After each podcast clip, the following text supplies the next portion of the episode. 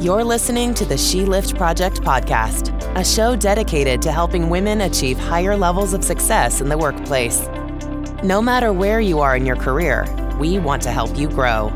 Now, here's your host, Cynthia Kirkpatrick, a CPA, CFP, and senior financial advisor at Moneta Group.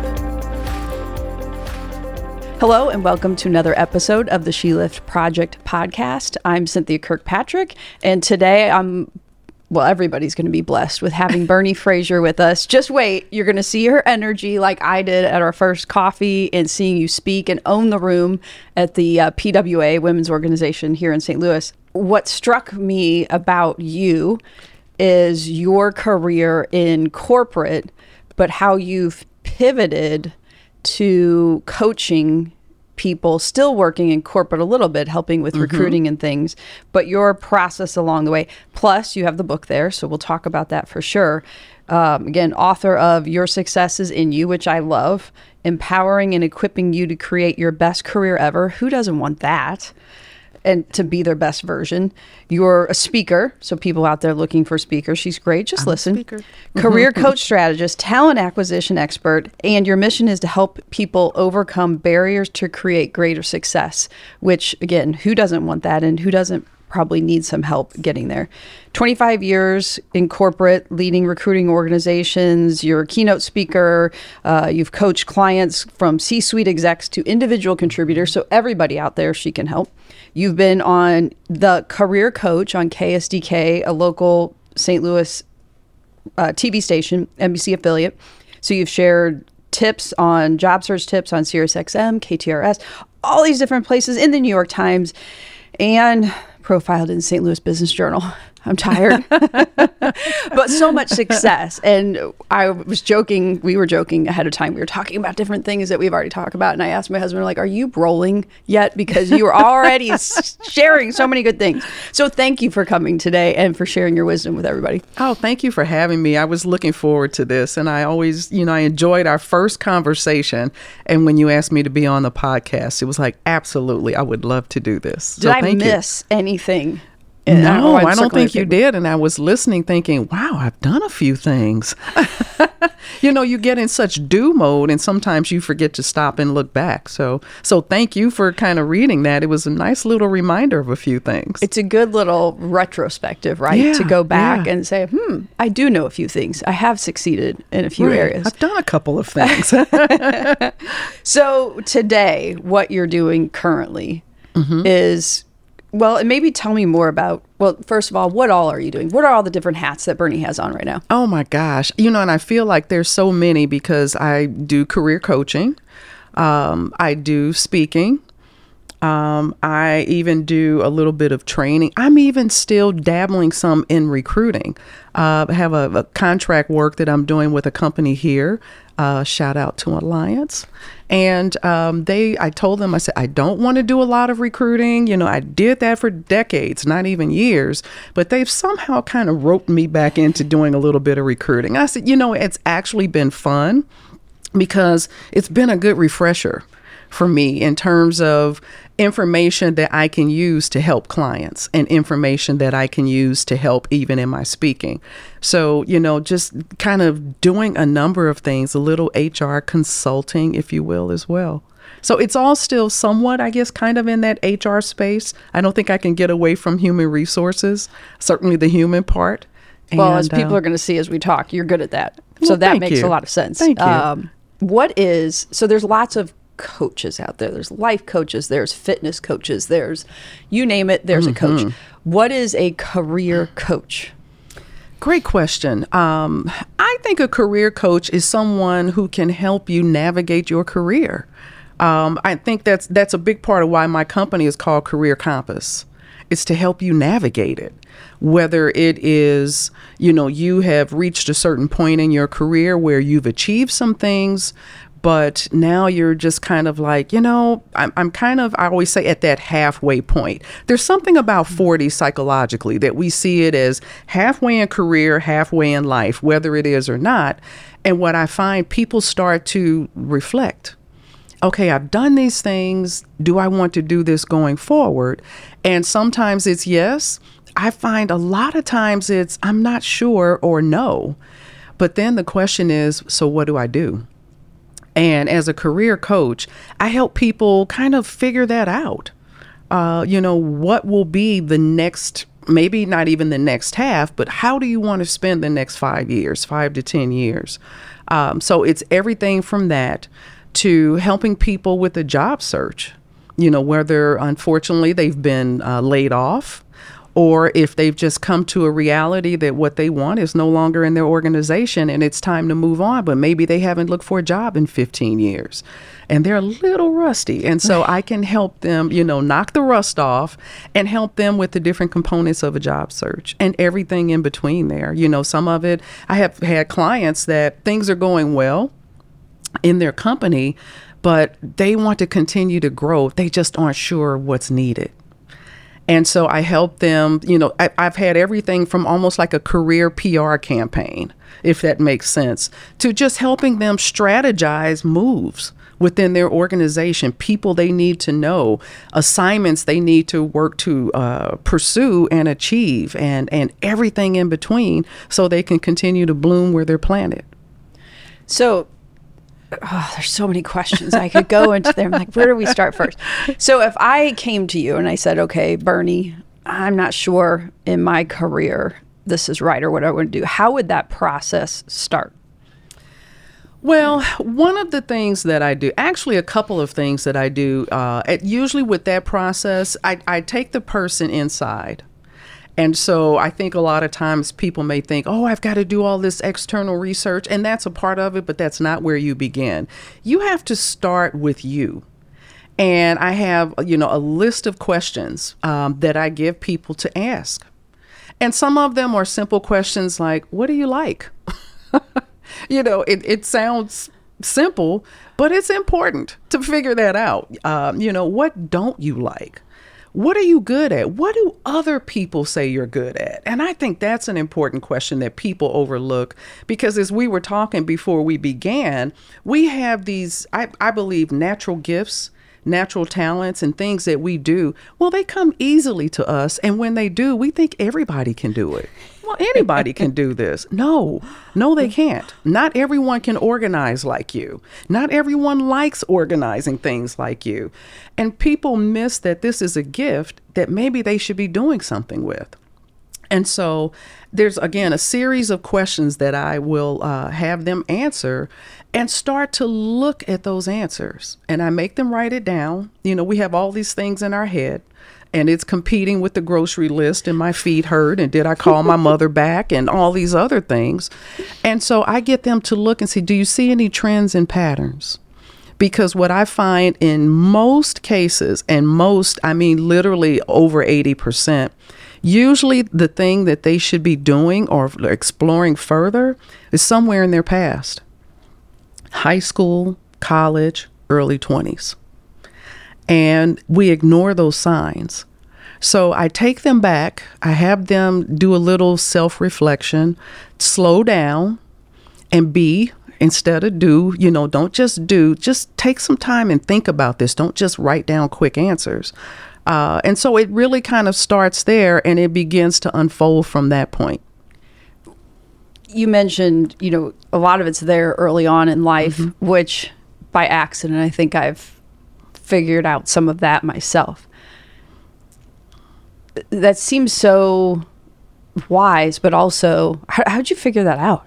Like, oh, go back to your teens, go back to your. Yeah. Well, you know what? I have used myself as a guinea pig a lot in my own exploration.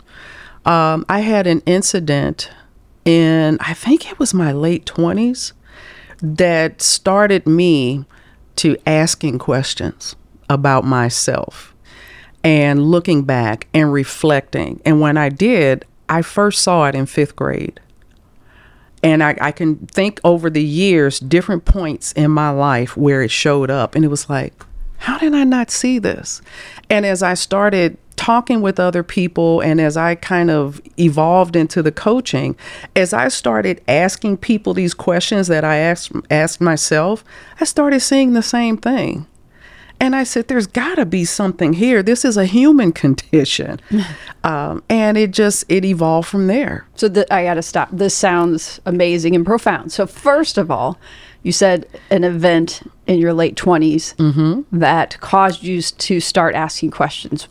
What was that, if you don't mind sharing? Oh, sure. I knew you were going to. I actually wrote this in my book too.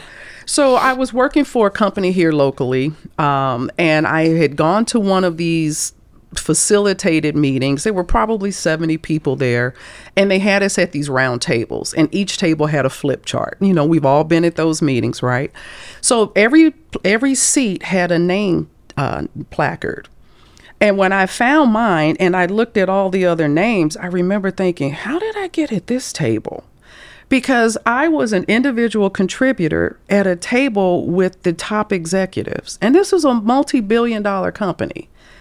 And I'm sitting here, and at first, you know, there was this this uh, wave of intimidation. You know, I'm 20 something. I'm an individual contributor. I'm with the senior vice presidents of this, and then I went. I want to be at that table. That's where the fun people are. You know, why not, right? And I went, okay, just sit here. So we're sitting here. We're going through the different uh, uh, aspects of the day. And we come to this one where we had to scribe the information on the flip chart. So, um, of course, they looked at me. Why do why why Right. I'm the peon of the group. okay, fine. So I, I wrote everything down, and then they had to. do- I, wait a minute. No, I take that back. Some I think someone else was the scribe, but someone had to read it out, and they all looked at me to read out what we wrote, and I'm like, "You guys are the executives. Why am I doing this?" And okay, fine. And so when it was my table's turn, I got up. I walked through our points. I sat back down, no big deal. So once every table went around, we took a break. And as I was headed out the room like everyone else, this lady was making this beeline for me. And it was so deliberate. I mean, I could just tell, you know, and it kind of caught me off guard a little bit. And she came up, I didn't know who she was. And she said, Excuse me. She said, um, the way you presented that, no, she said, Can I ask you something? And I said, Yeah. She said, Were you ever in Toastmasters? I said, No, why? She said, The way you presented that information, she said, That is exactly how they teach us to do it in Toastmasters. She was like, Great job. And then she just walked away. And for whatever reason, I'm standing there and I kept thinking, What was that? What was that about? Now, you know, for maybe the average person, they may have just been like, oh, thank you, and kept going. But for whatever reason, that was a moment that I guess it needed to hit me. And I don't remember anything else about that meeting. And for probably the next three days, I kept playing that over. What does that mean? What did that mean? Did that mean something? And that really kind of started me down a path of trying to figure out if that meant something and if it did, what? And it was just that my journey of asking questions and paying attention to things and looking at things and analyzing things that I started to figure out oh, I think there's something here. so how does that get back to fifth grade Bernie? So, what I realized was my gift was in my mouth, my voice, uh, and, and speaking. You know, they say that nine out of, or what is it, public speaking is one of the top five fears of adults, and I love it. And I'm thinking, how strange is that? You know, I love something that most people are terrified to do. And so, as I again started looking back, all of a sudden I started seeing different times in my life. And in fifth grade, I was uh, in a large school district here in St. Louis, and our school board was having a meeting. And I'm not sure to this day, that was years ago, uh, how I got selected, but I was selected to lead the Pledge of Allegiance at one of their big meetings. And I'm thinking, why me? How did I, what? And I still have the picture of me uh, in, up there in my garanimals, for those of you old enough to know what garanimals are, um, leading them in the Pledge of Allegiance. And that was a moment that stuck out. Why me? How did I get picked to use my voice? And I had an instance uh, when I was in college. I've had them in work assignments, just over and over in my community where I was asked to use my voice. I didn't volunteer. Oh, Bernie, we got to have you speak. You got to say something. And it was like, why? And again, it was those moments were there all throughout my life, but I didn't see it because I'm like, well, anybody can do that. And not realizing that that wasn't necessarily the case. Maybe one of those more innate traits, or do you think it's something you were taught or learned along the way? Honestly, I think most of it was innate. Uh, I had a coach that gave me a couple of good tips a few years ago, but most of it, and I don't say this like bragging, but I think there are just some innate things about speaking that I understand. Like when I'm up on stage, when to lower my voice and just pause. When I want a point to sink in and the, uh, making a certain facial expression or moving through an audience if i'm if i'm doing something like that.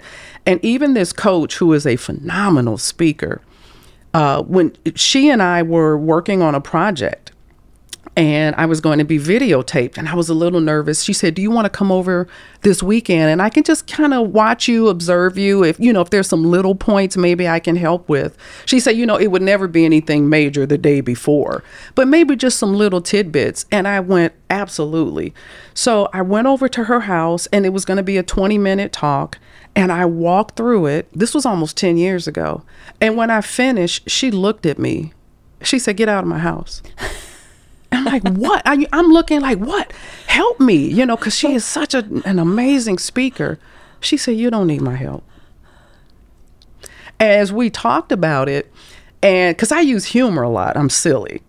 And she was like, she said, you can do something I can't do. She said, I have to think of examples. And I, when I'm practicing, I have to rehearse that moment of humor in mind. I said, oh, no, I never do that. It just comes. And I just kind of in the moment, or I'll have an idea if I'm going to give this example, but in the moment, something will go, mm use this one instead. And I say, I don't know how to explain that to people. It's just a hunch, I guess. And I try to go with it. So, is there a time where you brought somebody that you've coached through that process and they've had an aha moment of, oh my gosh, it was third grade me, it was high school me, it's been there all along. Like, is there a a coaching relationship that sticks out in your mind? The one I just finished.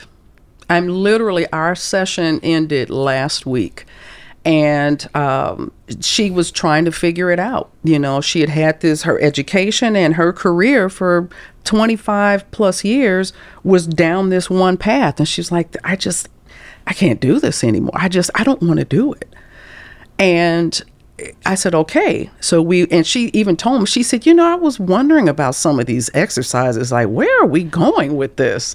And I said, I know. I said, but sometimes you just have to trust the process. And one of the things that came out for her, because one of the first exercises, I had her answer all these questions. And it was written all through there. And I always had, I said, send it to me a couple days ahead of time so I have a chance to review it. And it was just jumping off the pages. And I said, You're a leader. And she went, Yeah, I know. I said, Why have you been running from it? She was like, How did you know I've been running from it? I said, Because it's not showing up on your resume. I said, I bet you you've been asked to be a leader multiple times. She said, More times than I can count. I said, You know why? I said, Because they see it. I said, You have a hunch for it. There's an instinct that comes through you that people can see you're a good leader. You may be at that same level. I said, But they end up following you, don't they? She was like, How did you know that? I said, Do you know how many times I've seen this? Over and over and over. And we talked about early in her career how she started saying it. She was like, I always, nope, nope, not me. And they were like, we want you to be the leader of the department. Nope, not doing it. And so then we got into why not? And, you know, just talking through all of that. And some of it was things from childhood. Her why not? I said, now I'm not a counselor, so I can't counsel you on that. I said, but let's let's look at this. And by the time we finish again last week, now she's looking at opportunities and she's embracing it. I said, why not? I said, you have to realize there's a difference between what we do and who we are. I said, leadership is who you are. I said, you, I said, it's going to go everywhere you go. If she said, even in my church, I'm always asked to lead things. I said, yeah. I said, because that's who you are. It's going to come out through your your voice, through your words, through your actions, through your body language. I said, it's in your pores. I said, you can't get rid of that. Isn't it funny? I feel it's funny and interesting how we're all born, or maybe we're coached to we should be leaders. To rise up the ranks, you need to be a leader. And here you have somebody who's, and not everybody's suited for that. No. Their personality at the core, they're not suited mm-hmm. for it, or they haven't been given, trained the coaching, the skill sets to get there. And here you have somebody who's really good at it, who's running from it.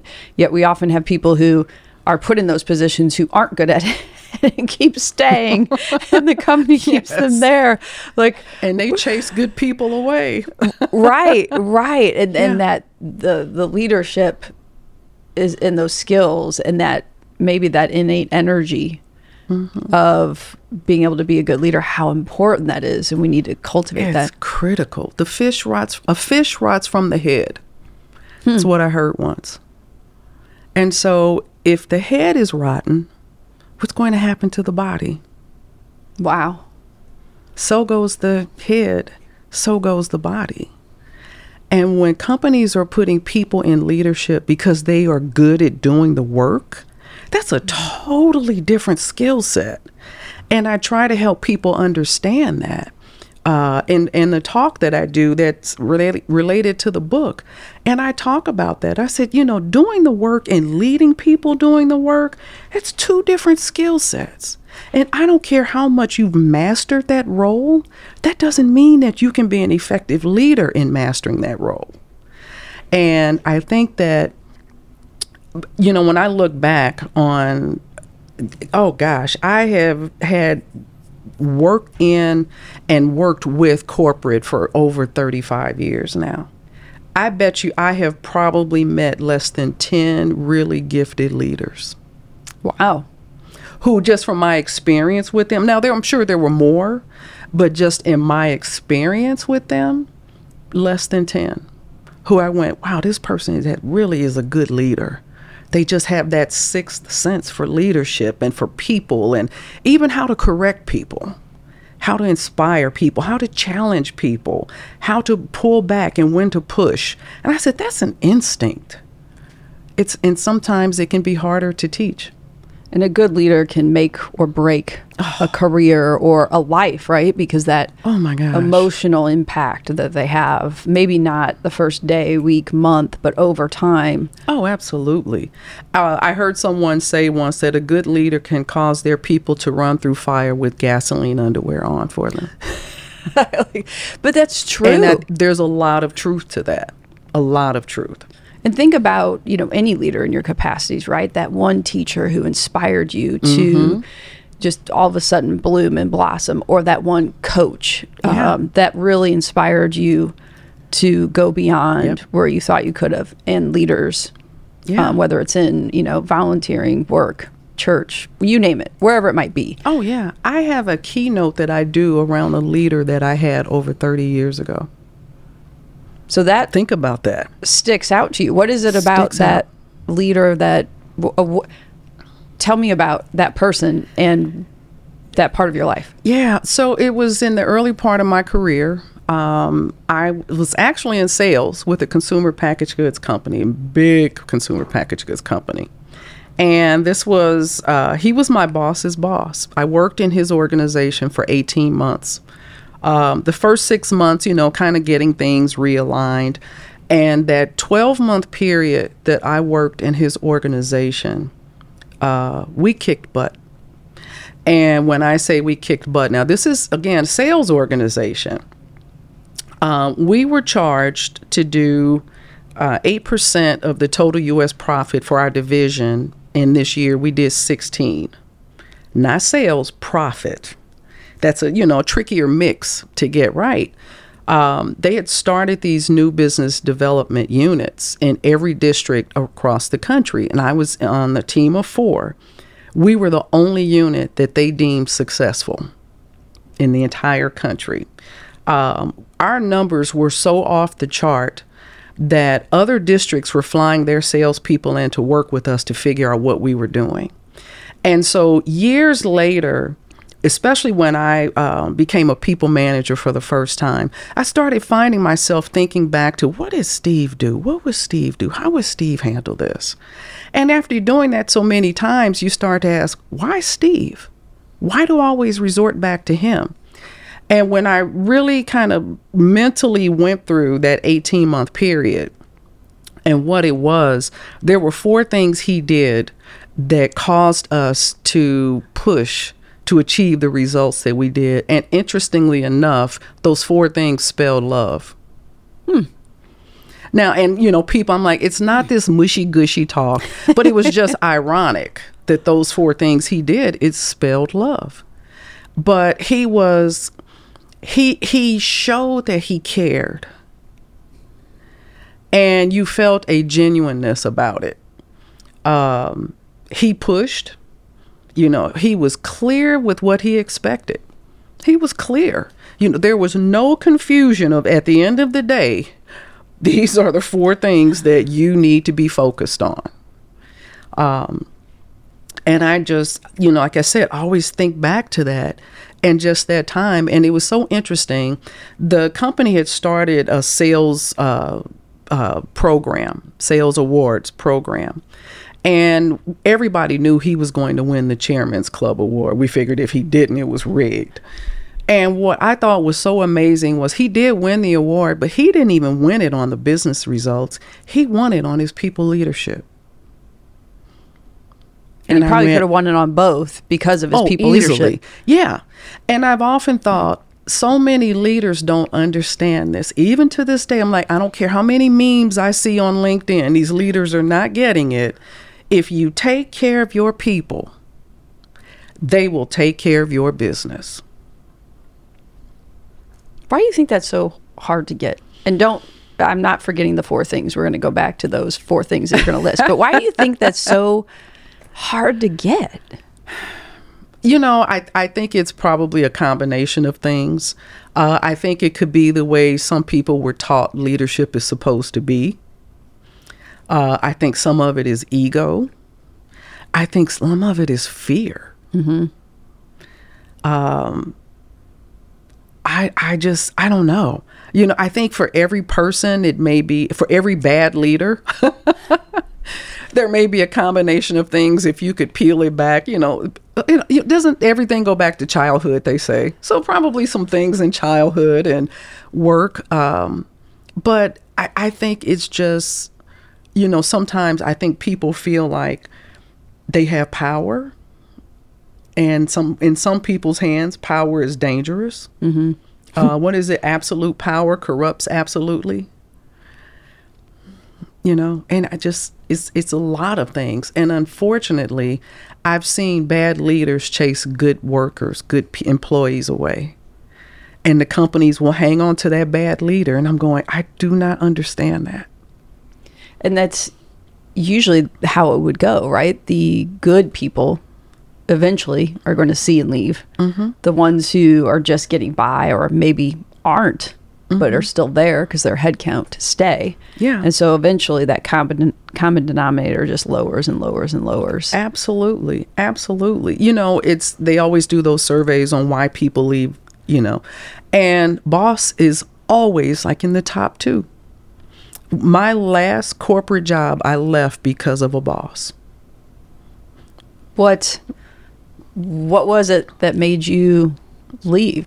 You know, in, in in 25 years at that time, you've worked for all kinds of people. You know, people you like. They may not be the brightest bulb in the pack, but you like them. You know, they're basically good people.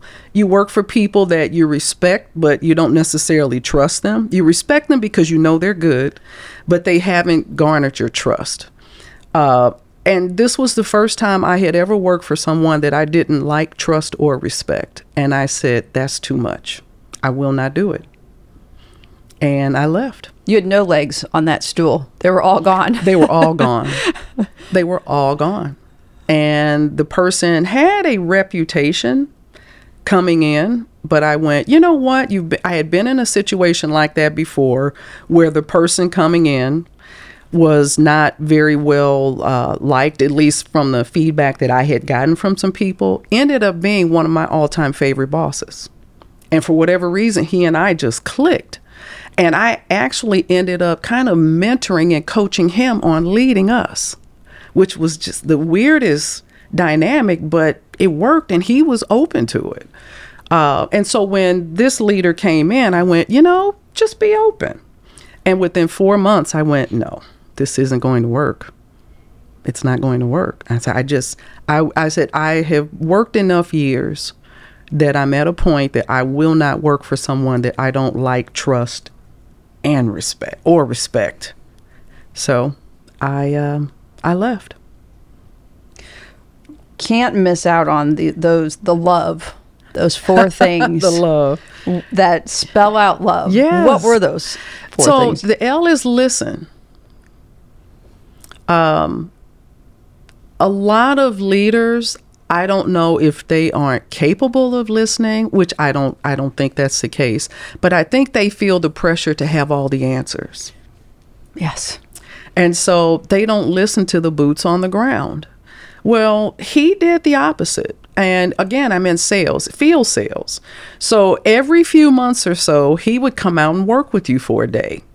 And I was so thankful that I had gotten some insight from one of the salespeople who had worked in his organization previously, who said, Listen, he's going to ask you a lot of questions. And I'm thinking, Oh, okay. Well, he was like, No, a lot of questions. I'm thinking, Okay. Oh.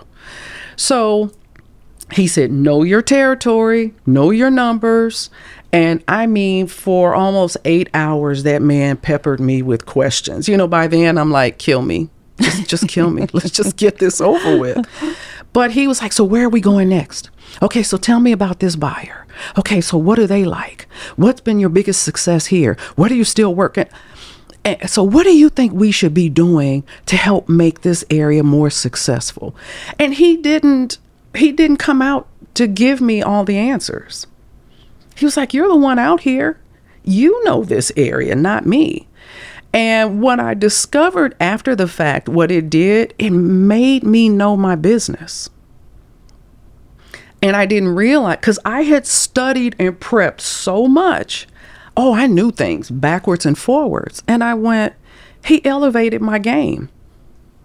Well, like we spoke, I don't know if we said it here or before the podcast, but even sometimes prepping and reading all the success that you had, it takes that moment to pause mm-hmm. and really think about where you probably just go, go, go, take for granted, take for granted. But man, that that pause to then really accelerate further than you would have Yeah. had you not done that. absolutely, Absolutely. But I realized it, it forced me to know my business. It forced me to really know my job. And I said, I don't think leaders understand that. If you go in asking a lot of questions, it will help you identify who knows the job and who doesn't. Versus when you're giving them all the answers, what is left for them to do? So he listened, but he listened through asking a lot of questions. Um, the O, I, I did a play on this one, is overtly praise. Um, he never took credit for anything, it was always us that did it. Um, when we had our district meetings, there was time carved out to celebrate accomplishments for people every meeting. You know, when he came out to work with you, it was always, thank you for the work you're doing. And it wasn't like, oh, yeah, thanks for all the work. It was, I appreciate you and what you're doing. Well, you know, that's that positive reinforcement. So, what do you do when you're getting praise for doing a good job? You do even more of a good job. And that was what was so interesting when these people from other districts came out to work with us because they're really, I don't know if they walked away with anything. We just executed the hell out of our instructions. Why? Because we wanted that attaboy and that attagirl. Well, I'm sure the love listen part made you feel like you were really an important part, the driver of the team. Yeah. And so it wasn't just, well, we're up here, you're down there, now go do your job. It was, I'm a pivotal integral part of making this work well. And so, and I know that because Yeah. he's telling us that. Exactly, exactly. So, but I mean, he he did not withhold praise, and it it didn't feel like, oh, Cynthia showed up for work today. Let's have a party. I mean, no, it it really it was genuine. It wasn't a participation ribbon or there trophy or. Exactly. everybody gets oh, an A. little Johnny tried. we everybody tried, you know. Um, but it was that overtly praised. The the V was he verbalized expectations. Like I mentioned a, a few minutes ago, we were very clear on the assignment. There were no ifs, ands, or buts about the areas that we were supposed to focus on. Distribution, pricing, shelving, I, you know, and marketing, advertising, I guess. But those were the four. Anything beyond that didn't matter. And every when he came out to work with you, guess what he asked about? Those four things. When your uh, manager, your immediate manager, came out to work with you, guess what your manager asked about? Those four things. Why? Because that's what he was asking them about. And so you knew what the assignment was. And I think that was it. We didn't veer from the assignment. We executed and executed and executed and executed and executed and executed. And we just did it over, excuse me, over and over and over and over again. And it drove our numbers through the roof. that clarity is It was, huge. we were clear. I have coached so many clients that one of their frustrations is, I don't know what I'm supposed to be focused on. They're like, so I just do what I want. I'm like, well, that's a hot mess. Which at first might seem cool. I'm gonna, do what I want when I want, but after a while, it's exhausting. It's exhausting. It's frustrating. It can, it's, can be overwhelming, and it can be fearful. Mm-hmm. Because boy, I don't know. I'm just doing stuff. I don't know if that's being regarded as good stuff. And if it's not regarded as good stuff, that means that could negatively impact my performance, my review, my raise, my job. And so I've had, again, I've just had client after client where they've been frustrated. They're like, I don't know, one week they have us doing this, the next week they've got us running over here. They don't even know what they they want us to do. So how are we supposed to know? So we just everybody's just kind of doing their own thing. I'm going. kind of like the wild, wild west Yeah. of just you know chaos Yeah. and how tiring is that start stop this direction that direction where do i go now at some point everybody just i give up I give up because I'm wasting time. Exactly, exactly. But we were clear, and it never changed. It never changed. Um, the E is empower. He didn't micromanage. And he would tell us, he said, What do you need from me to do what you need to do? How can I help you? And so you knew you had to be thinking about that because you could not answer him with, I don't know. He's like, You're out here all the time.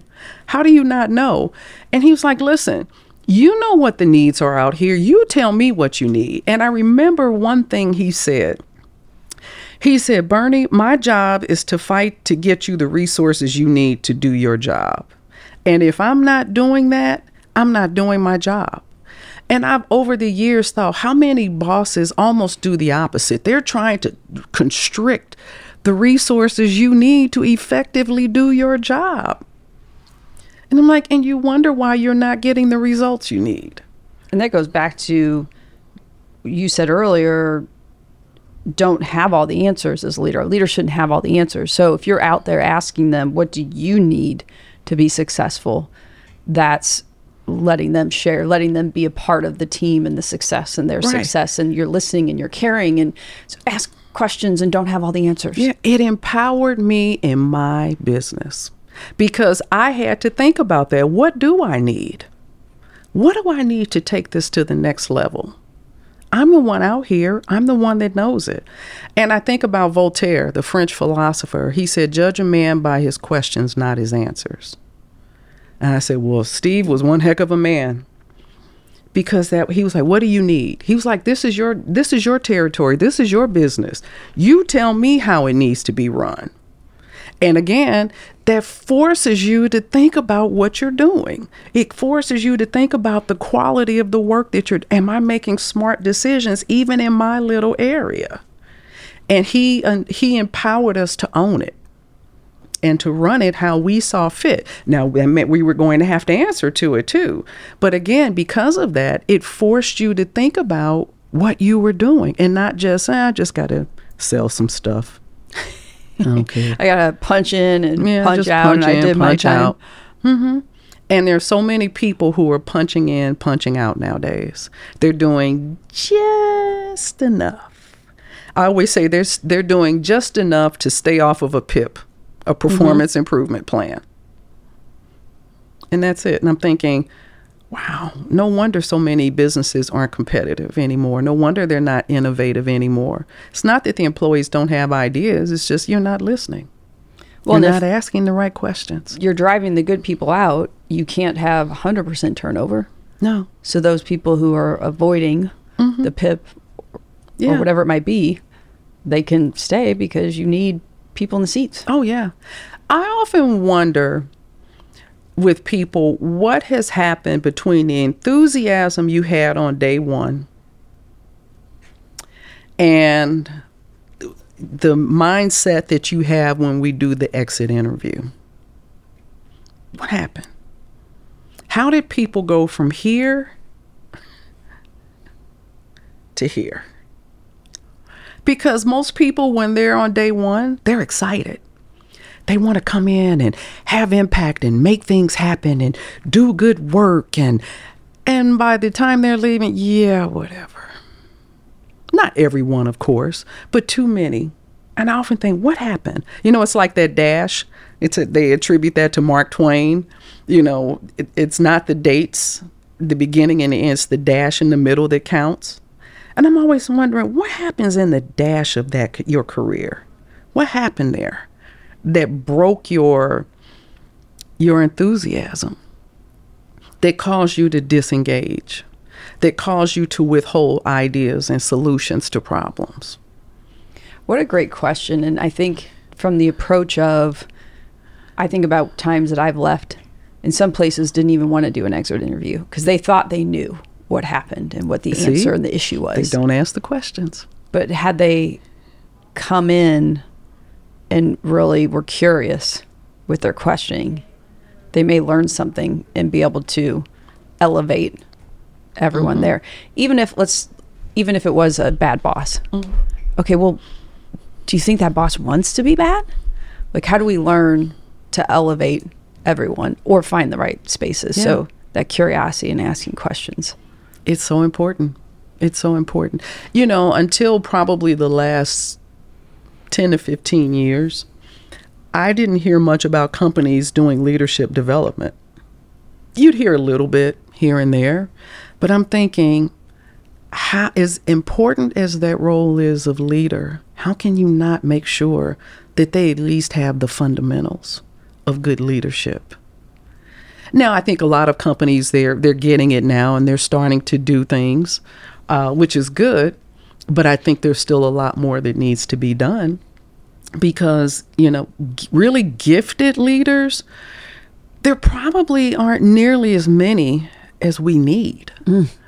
So you're going to have to work with those who aren't necessarily gifted, but maybe are open to learning to become a better leader, to help equip them and strengthen them in their leadership abilities so that they can at least be more effective, if not fully effective in the work that they do. I think I've seen some places where it's like, well, we've got this leadership group up at the top that, you know, they're not far from retirement.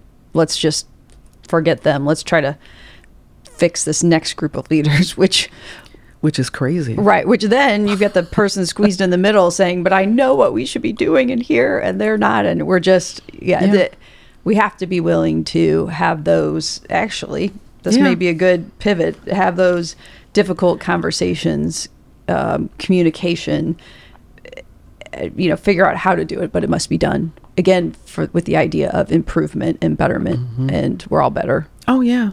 Together. Absolutely. I think so. Because I I read, I wish I could find this article. This was probably two or three years ago. Uh, this gentleman wrote this article that said top leadership should turn over um, when a, a top leader hits 45. And I was thinking, whoa, okay, I need to read this. And it's a bit controversial, but I got his point. He was saying because, you know, by the time we're, let's say, 45, we've been conditioned to approach things in a certain way for over 20 years. And the world is forever changing and evolving. You know, that's why we don't see Blockbuster anymore.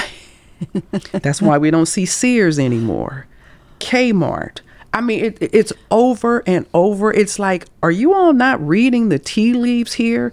You have to change, or you won't be in existence. And I think a lot of times, sometimes we need that with leaders. They're like, well, you know, they've been there, mm-hmm. they've got 40 years of experience. Yeah, they have 40 years of, in a lot of ways, doing the same kind of things over and over and over. And then they get clipped at the knees by some 19 year old who says, hey, what if we get people to use their own homes as hotels? Well, that's the dumbest idea in the world. Who's saying that now? What if people use their own vehicles to drive people around? No one's going to want strangers in their homes and in their cars. Really? was asking those questions the what if or why not how Yeah. could we What's needed? What's the different? How do we need to do this differently and better? yeah great questions i mean oh gosh there's so much good stuff that we talked about before coming into this but the coaching that you're doing Mm-hmm. you started this business yourself Yeah. on your own over 10 years ago Yeah. Um oh my gosh, I can't believe it'll be 13 years coming up on 13. The interesting thing is I've done coaching for 26 years. But I didn't do it officially hanging my shingle out uh, until 2011. what drove you to that what what made you say this is it this is the time i it's my calling i need to do this Well, you know, it's interesting. Uh, I was working a full time job uh, when I started my business, and it was evenings, you know, some weekends, but I was trying to really contain it to evenings because I said this could really spiral. But you'd have some weekends when, you know, I would do it as well. And remember, I mentioned the boss that I left. Um, I, I the the bug had really bitten me, and I knew at some point that I would leave corporate to pursue it full time. But my plan was not at that moment, and it was a um, final meeting with that boss where I said, I guess now is the time. And honestly, it was one of those I, I tell everyone, I prayed before I went in this meeting. I believe in prayer. And I'm like, okay, you know, I'm a mouth. I might say the wrong thing, but I don't want to because I, I always believe, you know, respect the office if not the person. Mm-hmm. And I went, she's still my boss at the end of the day. So I have to demonstrate at least that degree of respect. And by the end of that meeting, I had quit my job. It was like, okay, I guess this was the plan. And so that was really kind of the final catalyst. But I had been been moving in that direction uh, anyway. But yeah, I've been doing coaching uh, since 97. So, And you had mentioned that you identified so coaching for all those years, being in corporate for all those years, there were two specific instances where you identified your gifts yeah. to I would assume then help build this coaching company.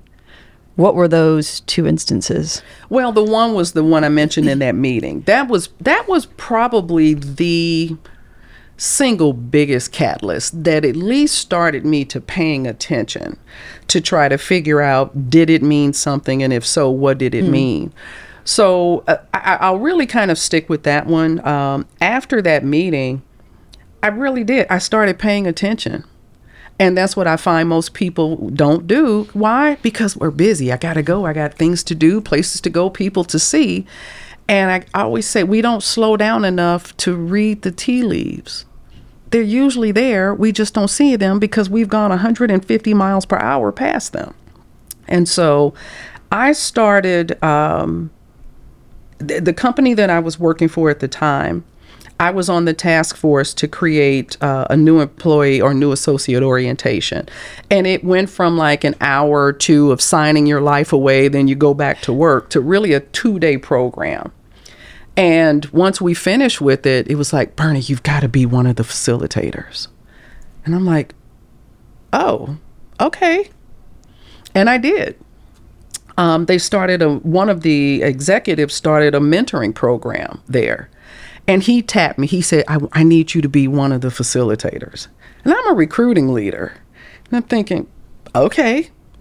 So I did it. And then other companies that I worked for, um, even my, my last uh, corporate employer, they started this. Um, uh, it was a diversity leadership program. It was a one day program. Uh, and I, I, this is going to sound very weird being a black female, but I'm not a big proponent of those, which that's a different conversation. But this program, the way they presented it, I really liked it. It had some different components and twists to it, and it was really focused on leadership. Well, this is for people who were at the director level and above, all the way up to the CEO. And I got tapped. I think I was the only non trainer as a facilitator for the program. And we, we co-facilitated. And every class i taught when we got the evaluation sheets back my scores were always higher. And it was just like by that point it was like here it is again. So just once i started paying attention i could see it over and over and over and over and over again just those confirmations that they're speaking whether it's training, facilitation type things, they were like, you're you were more of a natural with that. You have an ease with that that a lot of people don't have. And I, I, like I said, I really think it was probably that one instance that was really kind of my jump off point of exploring and trying to figure out what it could be and how I could use it.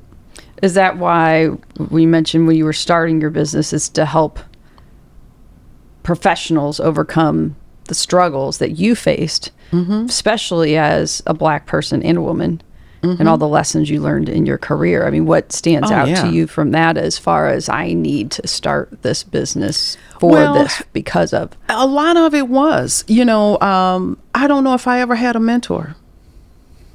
And I don't think it was for lack of trying. Um, I think, you know, going into meetings, I'll, I'll never forget the first company I worked for. I, you know, I was in sales and my territory was more southern Illinois. Um, and my my unit, we were having a meeting once with one of the other units. I think they were kind of more the Indiana ish area. And we were meeting in Vandalia, Illinois. So, you know, these are salespeople. So everybody's lively. So, you know, there were no shy ones in the group, uh, which made it a lot of fun at times. But I remember after the meeting, we went to dinner, and afterwards, of course, again, salespeople, no one's going to their room, you know, we're in the bar. And we were sitting at this, they had a big table there, and everybody pulled up chairs, and we're all around it. And I remember I looked around, I'm probably 23 I said, I'm the only black, I'm the only female, I'm the only one under 40, I'm the only one not married, I'm the only one with no kids. And my next thought was, what in the hell am I doing here? And I remember thinking, if I could snap my finger and flip this around for each and every one of them, could they survive this? So just just that alone you know the the feelings and emotions that run through you when you were trying to navigate this and they're all good old boys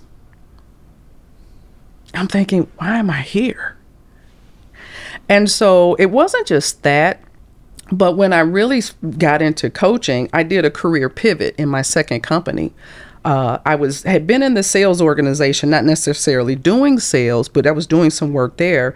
But I knew I wanted to move into HR full time. I had been doing campus recruiting and you know that type of thing for many years, so I count that as my recruiting time. But I wanted to move into HR, and I had been with the company for I think about three and a half years at that point when I was actually able to make that transition. And in that first week, I had coworkers starting to come to my office and they're like, Bernie, I need your help. I'm like, okay, what's going on? And they're like, I'm thinking about looking for another job and I don't know if this is working or I, have got an interview. I need your help with this. And I mean, they started coming and I'm like, guys, I'm trying to find the coffee pot and the restrooms. Can you give me a minute? And it just it started there and it just continued because they started sending other people. And I remember one day I had someone in my office and we're talking and when we finished, I opened my office door and there were two people out there waiting on me for the same thing and I'm like, "You know I do have a job. I'm I'm being paid to do a job."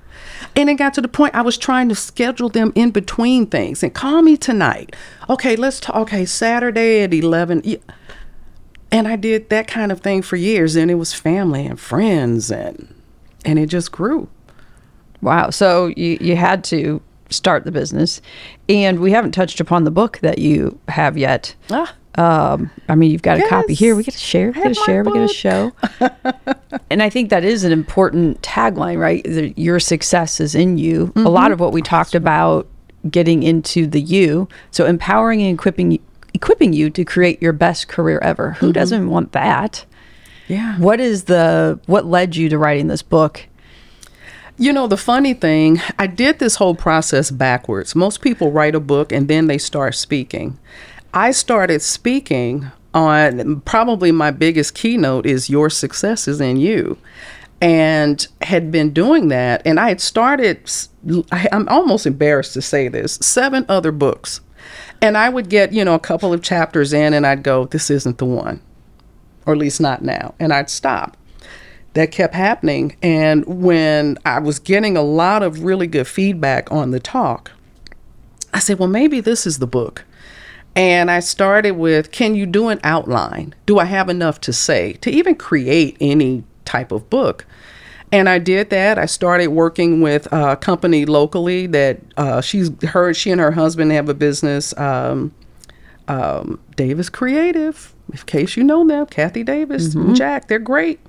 Uh, that really kind of shepherd authors through the self-publishing process, and ended up uh, writing the book from there. Uh, and I, I solicited the help of a really good friend of mine. We've been accountability partners over the years and I talk about accountability a lot and the importance of it because when I decided this was going to be the book, I'd given myself a really aggressive timeline. And I said, I need your help.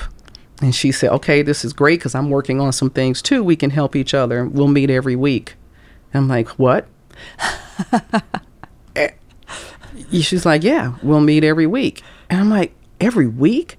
And she said something that really made the difference. She said, You either want to do this or you don't.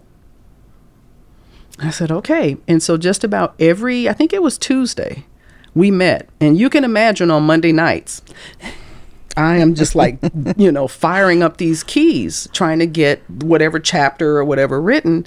And I, because of that, that accountability, because I couldn't come up with the excuses, uh, I beat my deadline by three days. Ooh. In getting it done. So I always tell people accountability is powerful. It is powerful. If you really want to get something done, um, find someone that will hold you accountable and not the one that says, Oh, I know, you know, your eyelashes were hurting. It's okay. You don't have to do it. I said, No, you need that drill sergeant almost. I said, They will frustrate you all the way to achievement. But sounds like you early on set clear. I go back to the whole clarity uh, what part of that was it? Empower, don't micromanage. Uh, with the love, right? Verb, oh, the expectations. Verbalized yeah, expectations. expectations. You had clear goals. You shared them, mm-hmm.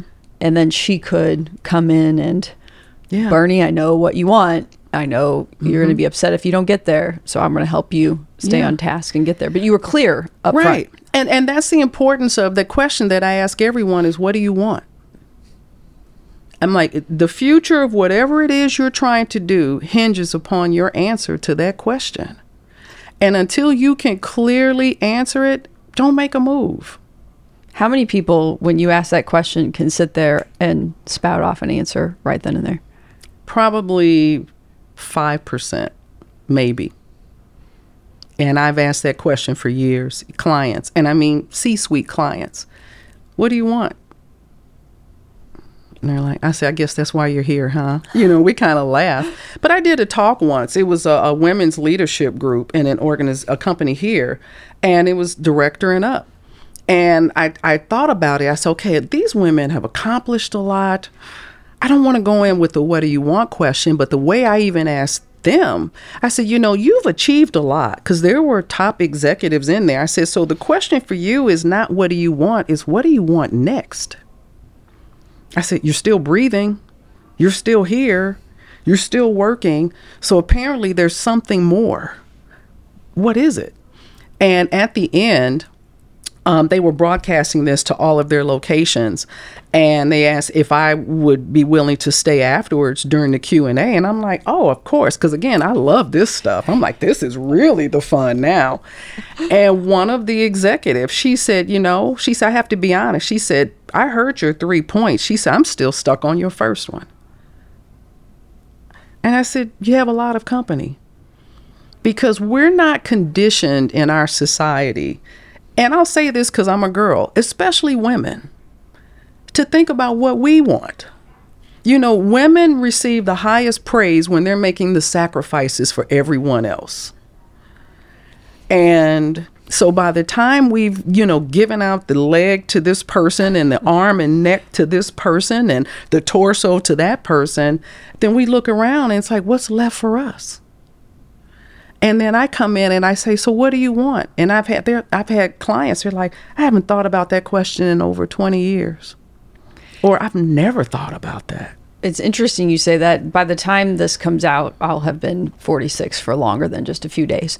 but we were at a family dinner and we were kind of trying to all talk about what we love about each other. And I remember, and I, and I thought how it's such a huge compliment. And my 14 year old sees me but it's exactly what you said. She said, Mom makes sure she gives to all of us 1st mm-hmm. And and I love that and I love my family and I'm very blessed.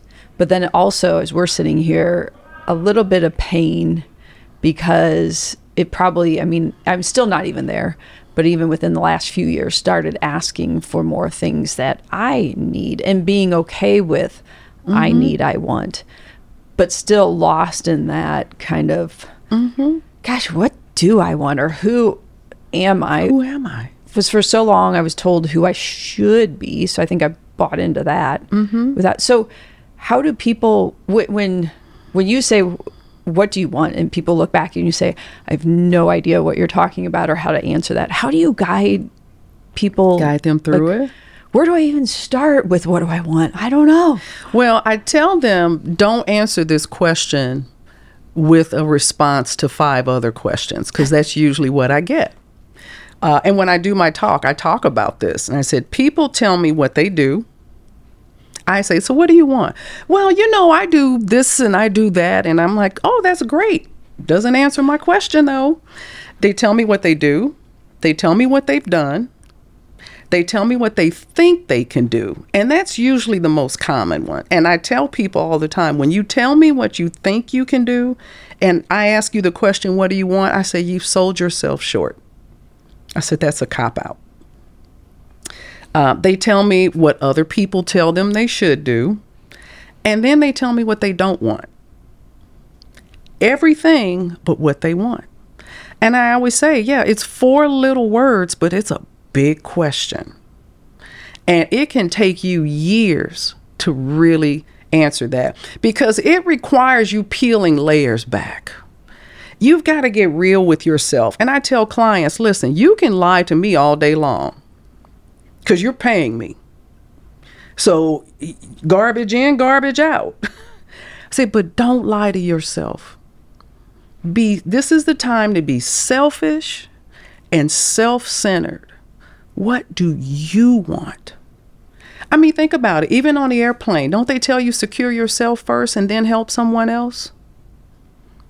If you're a hot mess and you're leaning, you know, and you're drooling off out the side and you're just run down, who can you really help? But if you are uh, enthusiastic and energetic and your creative juices are flowing and you are excited, boy, you're in a really good spot to help other people. But we don't do that. I feel it was something I shared on social media recently was why are we comfortable with others talking, but if we have to sit with ourselves for a moment and like you said, peel back the layers, really dive into the soul and the spirit, I'll find a distraction. Yeah. You know what I figured out? You said you're you'll be 46. I, I've got you by 10 years. Wait till you turn 50. but it's interesting because again, like I said, I've used myself as a guinea pig a lot, at least as as the starting point. And I can remember when I was in my teens and in college, I could lay in the bed in the dark for hours and just think. And just ponder and wonder and oh, I can do this and oh, I'll do this. I can't do that now. And about two years ago, I remember asking myself, why do I struggle with this? I used to be able to do this effortlessly. Why is this so hard for me to do now? You know what came to me? Because I've had so many years go by now. If I lay there, I start thinking of all the mistakes. See, when you're young, it's all the possibilities. Mm. When you get older, when you've got some mileage on you, you start thinking about, boy, I missed that one. Wow, I messed that up how did I, oh, I wish I would have done this? And I said, and it's almost a depressing thing. It's almost like you, at that point too, you feel stuck. Well, I'm too old now to change yeah. or do anything different. I'm so far into this. How do I get out of it? It would be a failure or a mistake. Yeah, if I, I failed, I missed it. I've screwed up. Who wants to sit and think about that for two hours? And so it really takes a rigor and a discipline to be able to do that when you've got some miles behind you and still be able to focus on possibility. It takes a lot of effort. Well, think about while you had been doing it your entire life, you hadn't maybe weren't always aware of it. You started your business in your 40s. Yeah. And you're and oh, then yeah. you're speaking and you have a book and you so someone today would look at Bernie and say, "Oh my gosh, you're so crazy successful and you're so impactful and you're helping so many people." And I would laugh them under the table. I would go, "If you only knew." And I tried one of the things that I committed when I started, especially the speaking, was again because I I, I believe in prayer. I'm I'm a Christian and I pray and I said, God, if you want me to say it, I'll say it. I don't care if it's about me. I don't care if it's controversial, if it will help people. I said, if it will help free them, just because they can go, oh my God, I thought it was just me. Isn't think about the major relief we get when we realize it's not just me. I'm not crazy. Or if I am, I'm not the only crazy one. And so I think about things like that and I tell people, listen, I've done talks uh, there, there's a program here, and I do. Uh, it's a one day class for them every year. In the last couple of years, I've done two days, and I'm sharing a lot of this. But I take them through a series of questions, especially on that first day. And one, I remember this one time, one of the ladies, she's like, Well, Bernie, you know, this is easy for you. You can do this and you're doing this. And, and I said, Honey, I said, I was in the corner crying last night. I said, don't put me on that pedestal. I said, I'm human too. I said, it's just that maybe I'm a step or two ahead. Maybe I've learned to rebound a little faster than you. I said, don't for don't you ever think that I have arrived. I said, do you realize most coaches have coaches? I said, doctors have doctors. Counselors have counselors. I said, because we can't do it for ourselves. I said, I can sit up here and tell you step by step by step, effortlessly, then go home and go, I don't know what to do. How do I? I was like, you have to realize, I said, we're all human. And I said, Oh, I've had my moments. I have messed up so many things. I don't even try to count it anymore. It's too frustrating. But one of the things that my significant other, boyfriend, whatever, uh, told me when I first went out on my own, he said, You know, he said, I'm only going to give you one piece of advice. He said, You're going to have good days and you're going to have bad days. He said, The secret is just keep showing up. He said, Just keep showing up. And he has had to tell me that multiple times over the years because I hit a wall. I'm done. I can't do this. I'm tired. This isn't working. I'm frustrated. I'm this. He's like, just keep showing up. I'm like, I don't want to show up. He's like, just keep showing up. Just keep showing up. And so, what I tell people is, yeah, I have the same fears. I deal with insecurities. I deal with discomfort and frustrations. I said, and then I get up. It's that resilience, rebound. Yeah. You just, you can't quit. You may pivot, you may take a break. Oh, I've taken many breaks. I'm like, I'm done with this. And I tell people 2023 in a lot of ways has been a break for me because about this time last year, I hit a wall. I had been for probably two years. I just kept saying, I'm like, I'm tired. I'm tired. Oh my God, I'm tired. So I'd bum out on the weekend, not do anything Monday. I'm still tired. I'm tired. I October of 2022 did a 10 day trip to Maui. Oof. Yeah, it was wonderful. And came back and I was tired. I'm like, how do you go to Maui for 10 days and come back tired when you didn't do anything? And I went, something's off. And I never felt like there was something physically. I never felt that. And by probably early December, what came to me was, your soul is tired. Mm-hmm. Now, I was taught that your soul consists of your mind, your will, and your emotions. And I went, yep, yep, yep. And I went, oh my gosh, that's it. I said, that's it. That's why physical rest was not resting me. And I made a, a vow. I said, for 2023, I'm letting go. And I said, whatever happens, happens. And my, my model was, let's see what happens. And I did. I said, God, where this is going to go wherever you take it. If you bring it, I'll do it. I said, but I'm not grinding. I said, I will not grind. And I haven't. I have not done any grinding this year. I refuse to. I don't do a lot of, you know, the the women's group I'm in. But in terms of like all the networking that I, I have not, I get this stuff all the time. I'm like, delete, delete. I'm not doing that. Delete. I have shut down a lot of social media. I used to post a lot. So I'm not doing it. And it's funny, I feel like I'm coming back. And so I tell people everybody has moments, everybody has seasons. And we put people on pedestals, and I'm like, don't put that pressure on them because they're human. You know, we hear about it all the time people in Hollywood you know, when they they disappear for three years. Yeah, I had to go to an island around Sri Lanka and meditate for 18 months. And I'm like, I get it. I get it. Life can just everybody goes through life. Life doesn't pass up anyone. We all get tagged. And I always try to share that to let people know whatever success you see, there's more behind the scenes there's more behind the scenes. And I heard a, really successful Christian teacher say this once, and I always thought about it. He said, it, whatever degree of success you achieve, he said, never be moved by people that say, Oh, I want what you have. I want to do what you do. He said, No, they don't. He said, Because if they had any idea what you've had to go through to get there, he said 99% of them would run in the other direction. And I'm like, I get it. I get it.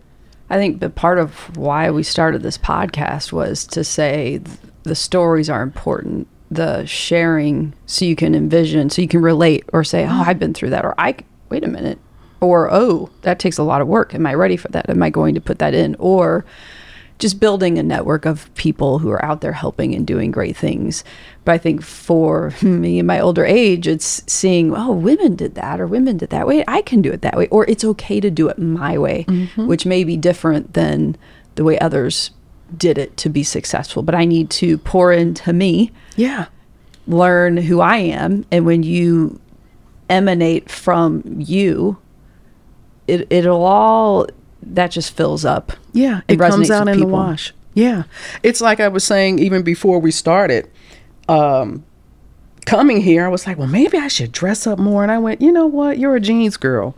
Wear your jeans. Do you? And that's one of the things that uh, I told you. Wait till you turn fifty. I would say it's been magnified more since I've turned 50. I do Bernie. But you may, you... you may not like it. You might like it, and I'm okay either way. And it doesn't mean that, you know, I every any negative comment would just roll off like water on a duck's. But no, I'm human. I have feelings, but that doesn't mean I'm going to transform and morph myself like I felt compelled to do so many times in my younger years to make you comfortable with me. But in order to do you, you got to know who you are, you what do you want. You yeah. And you know what? I think we will always be learning who we are. I don't think it ever stops. I feel like there are some aspects that I go, oh, I got that now. I get that. But I still have some pieces where I'm going, okay, what is this? What's going on with this? Oh boy, this is another layer I have to figure out. Um, but you do. And I think a lot of times for women, it's something about when we get around 40, it starts. And by the time you hit 50, you're, re- and I have friends in their 60s, they're like, oh, just wait. and I'm like, really? Oh, this is so exciting, you know. But it, it, it is um, interesting. I even, when I'm talking with people, most of my clients, when I look back over 26 years, most of them have been between 38 and 46. I mean, it, it's human. It, it's not male. I've had male clients, female. I've had white, black, Asian, Indian, Hispanic, lawyers, C-suite. I've had them all. 38 to 46 because there's something again about 40 we see it in psychologically is that's halfway we don't know that jimmy carter's 99 you know rest in heaven, his wife, she was 96. So 40 wasn't anywhere near halfway. But that's something about 40 is when we start to go, okay, I'm halfway done. Am I where I want to be? Am I where I thought I would be? Do I want to do this for the next 20 or whatever that might be? And you do. You I think people at least begin to start to look inside we may, it may take it takes a while a lot of times to figure things out but it's funny how I have a, a, girlfriend. She's a little under a year older than me, and we laugh about it because we had a friend that was in her 40s. And we would, you know, the three of us are going to get together. I go, Yeah, I'm not feeling that. You guys go ahead. Now, the one in her 50s, she's like, Okay, that's fine. No problem. We'll see you later.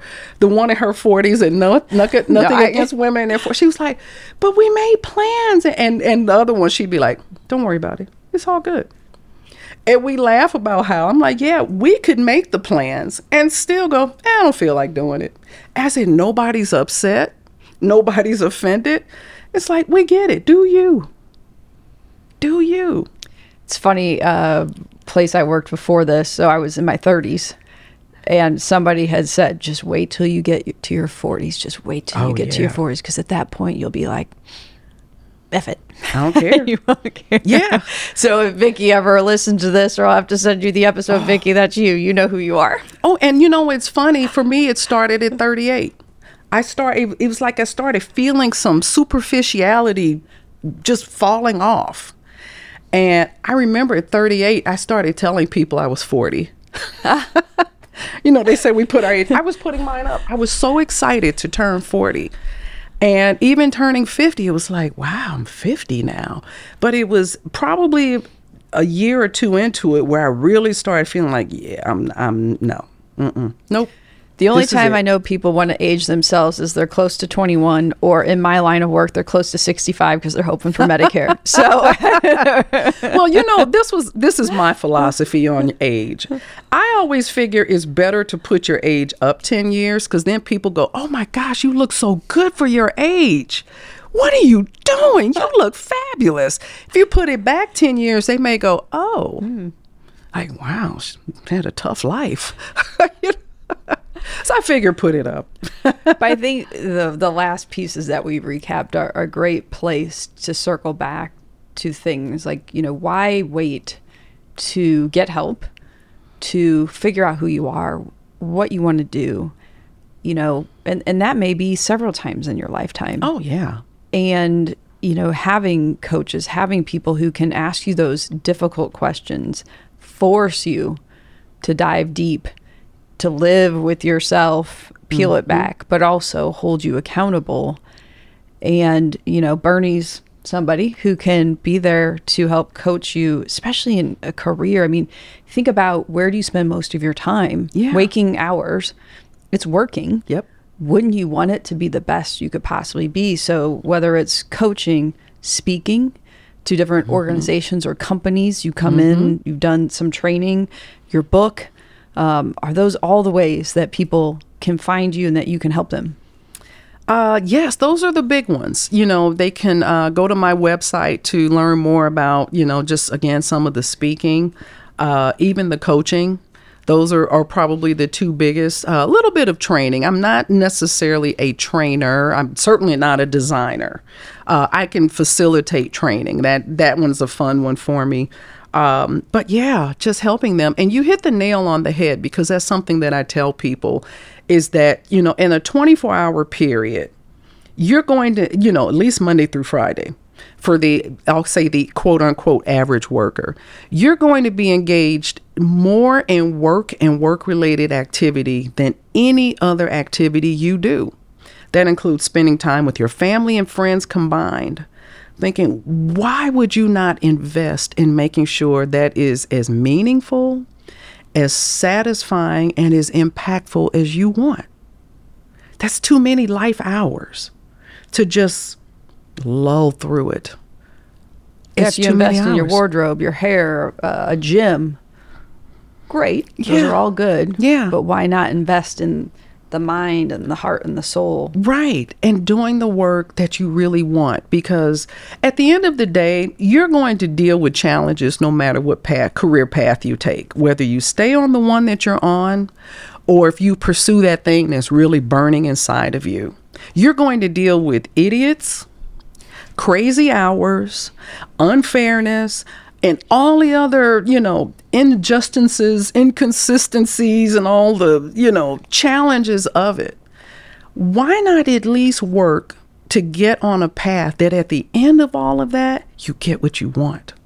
Versus waking up one day realizing you spent 15, 25, 30, 40 years in a spot that at the end of it, you're still not happy that just seems crazy to me.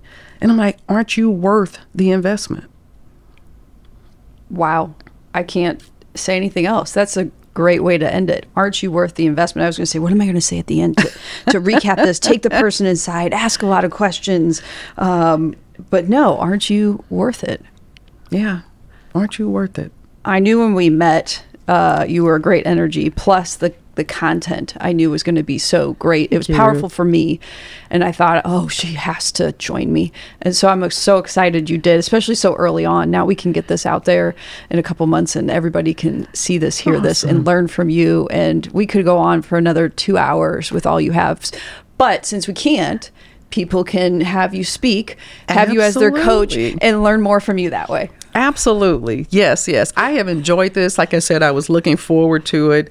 Uh, as you can probably tell, this is a passion for me uh, because I just see so many, and I've seen so many people, what I call bored, burned out, or frustrated. And I always think you don't have to be. You don't have to be. You don't have to be, and aren't you worth it? Aren't you worth it? Thank you, Bernie. Thank you. This concludes another episode of the She Lift Project podcast. To hear more episodes of the show, subscribe wherever you get your podcasts.